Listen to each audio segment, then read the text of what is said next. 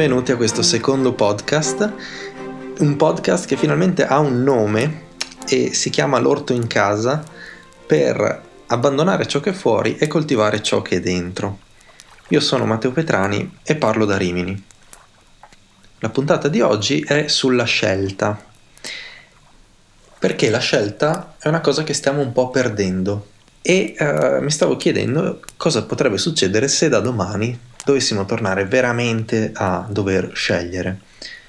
In particolar modo se non ci fossero più tutte quelle suggestion, tutti quei suggerimenti che ci arrivano dalla rete, da, dai nostri amici, da, da tutti, tutte le piattaforme social sulle quali spendiamo un sacco di tempo, se non ci fossero più questi feed di, di notizie che ci uh, pervadono tutto lo spazio che abbiamo, cosa succederebbe? Da quest'idea ho pensato un po' a quella che è la mia routine in relazione a questi feed, a queste suggestions. E parte ovviamente la mattina quando ancora sono a letto. Tut- nonostante tutti gli sforzi che stia cercando di fare il cellulare sta ancora lì sul comodino la notte e la mattina dopo aver salutato Lisa è la prima cosa che, che guardo. E nell'ordine passo da Facebook, Instagram, Google News, YouTube, Reddit tutti gli articoli suggeriti da Google Assistant eh, e via dicendo.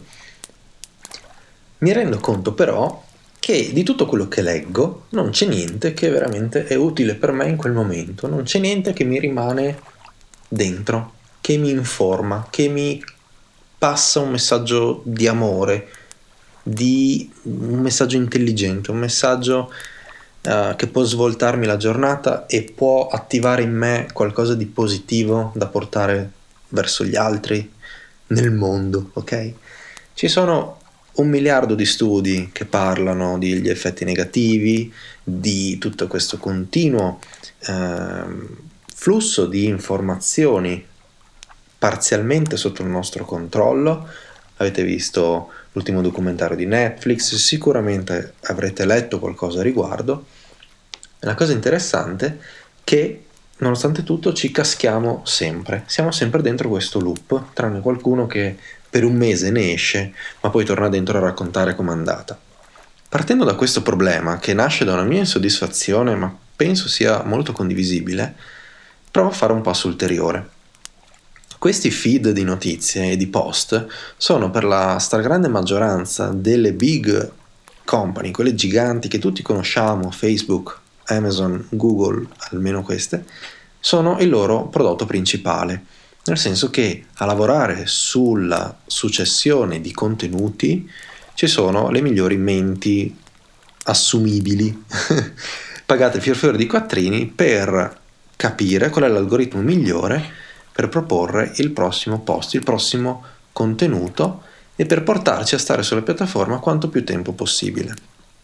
Tant'è che quando sono stato a San Francisco, eh, parlo di 4-5 anni fa, Già allora, nei bagni di Facebook, ho avuto la fortuna di fare un giro dentro uh, Menlo Park, proprio nella Hacker Way dove, dove, c'è stata la prima sede grossa di, di Facebook.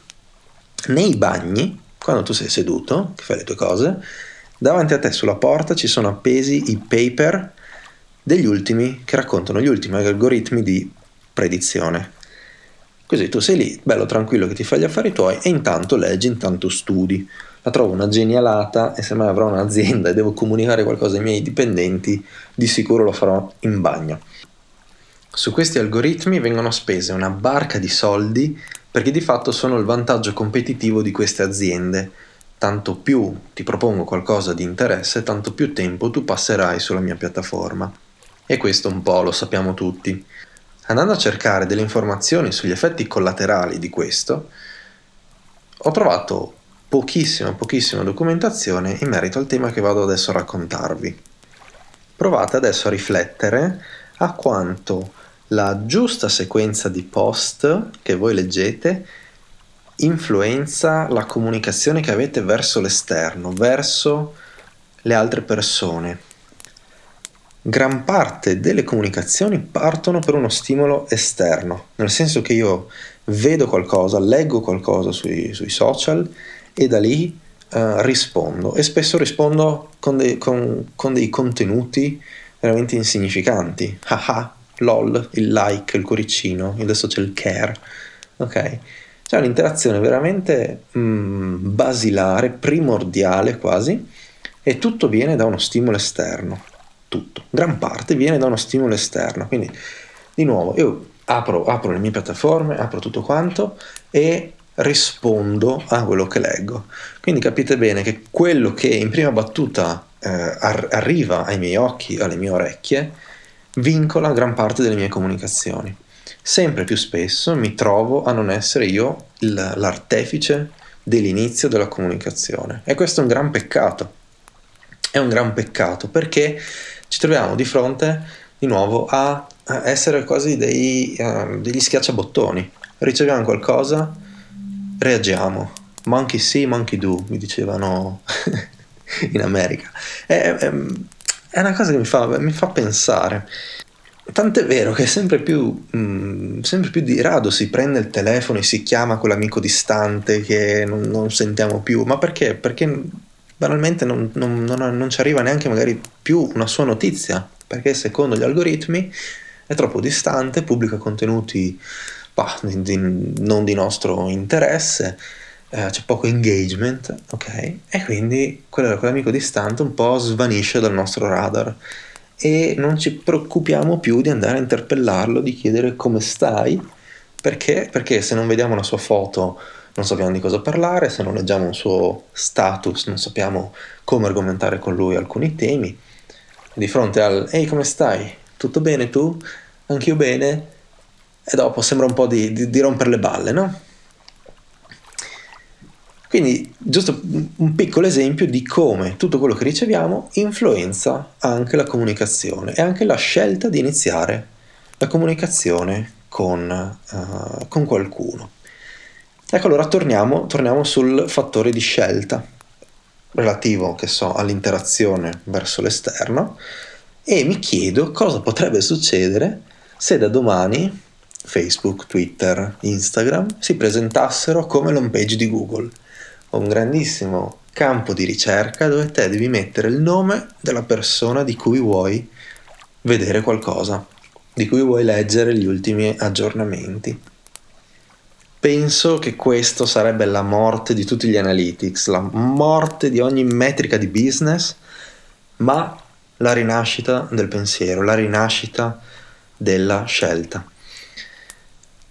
Perché la scelta, secondo me, è una decisione di fronte a un'alternativa. Richiede concentrazione, richiede presenza. È un atto, se ci pensate bene, un atto razionale o di cuore, a seconda un po' vo- del vostro credo, della vostra inclina person- inclinazione personale, ma il risultato non cambia. E ancora prima di scegliere, dobbiamo scegliere di scegliere. Allora, facendo un po' di ricerca, ho trovato questo filosofo svedese, Kierkegaard, che ehm, ha una visione, secondo me, molto interessante. In particolare, ritiene che l'esistenza umana si trovi perennemente in bilico tra due abissi, l'angoscia di scegliere e il libero arbitrio. E tant'è che dice una frase bellissima, leggo, sposati, te ne pentirai non sposarti, te ne pentirai anche. O che ti sposi o che non ti sposi, ti penti di entrambe le cose. Questa, miei signori, è la somma della scienza della vita. Quindi è molto... A me piace molto questa cosa perché riassume bene anche un po' eh, una paura che ho latente, magari anche dentro di me, e eh, di fatto noi ci troviamo di fronte a infinite possibilità. È una cosa che continuo a dire anche con Lisa. Noi possiamo tutto, siamo, siamo fortunati da poter tutto. E c'è piccolina lì dietro quella eh, tensione, terrore, apprensione no? di fare la scelta sempre più giusta, perché altrimenti potrei fare una scelta sfavorevole, una scelta non giusta. E siccome siamo alla fine in diretta conseguenza di tutte le nostre scelte, ok? Uh, siamo in prima istanza responsabili di quello che facciamo ed è una responsabilità, se ci pensate bene, così grande all'interno di un'unica vita, eh, cioè scegliendo modelliamo noi stessi e possiamo farlo una volta sola perché ogni attimo poi sparisce, tac, ok? Che questo crea angoscia. Lo dice Kierkegaard e lo penso anch'io, lo vivo, lo vivo spesso.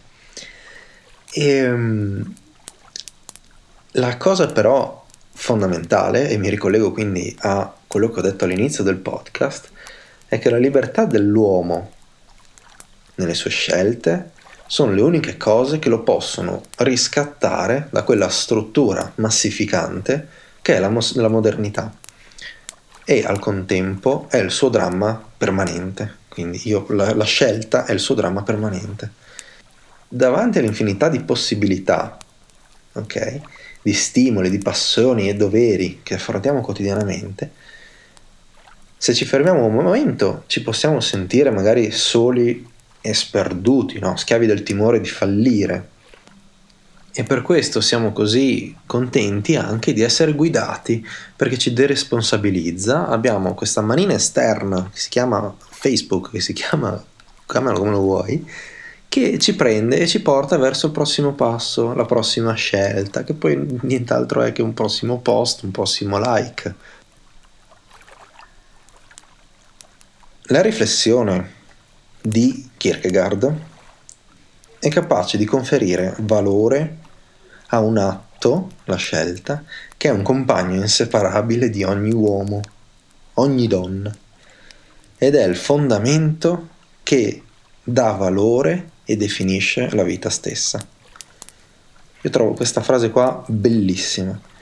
Ed è vero che scegliere può essere drammatico e doloroso, possiamo essere spaesati, possiamo sentirci soli e allontanati dal resto del mondo, ma è l'unico modo, l'unica strada che ci porta a diventare quello che siamo.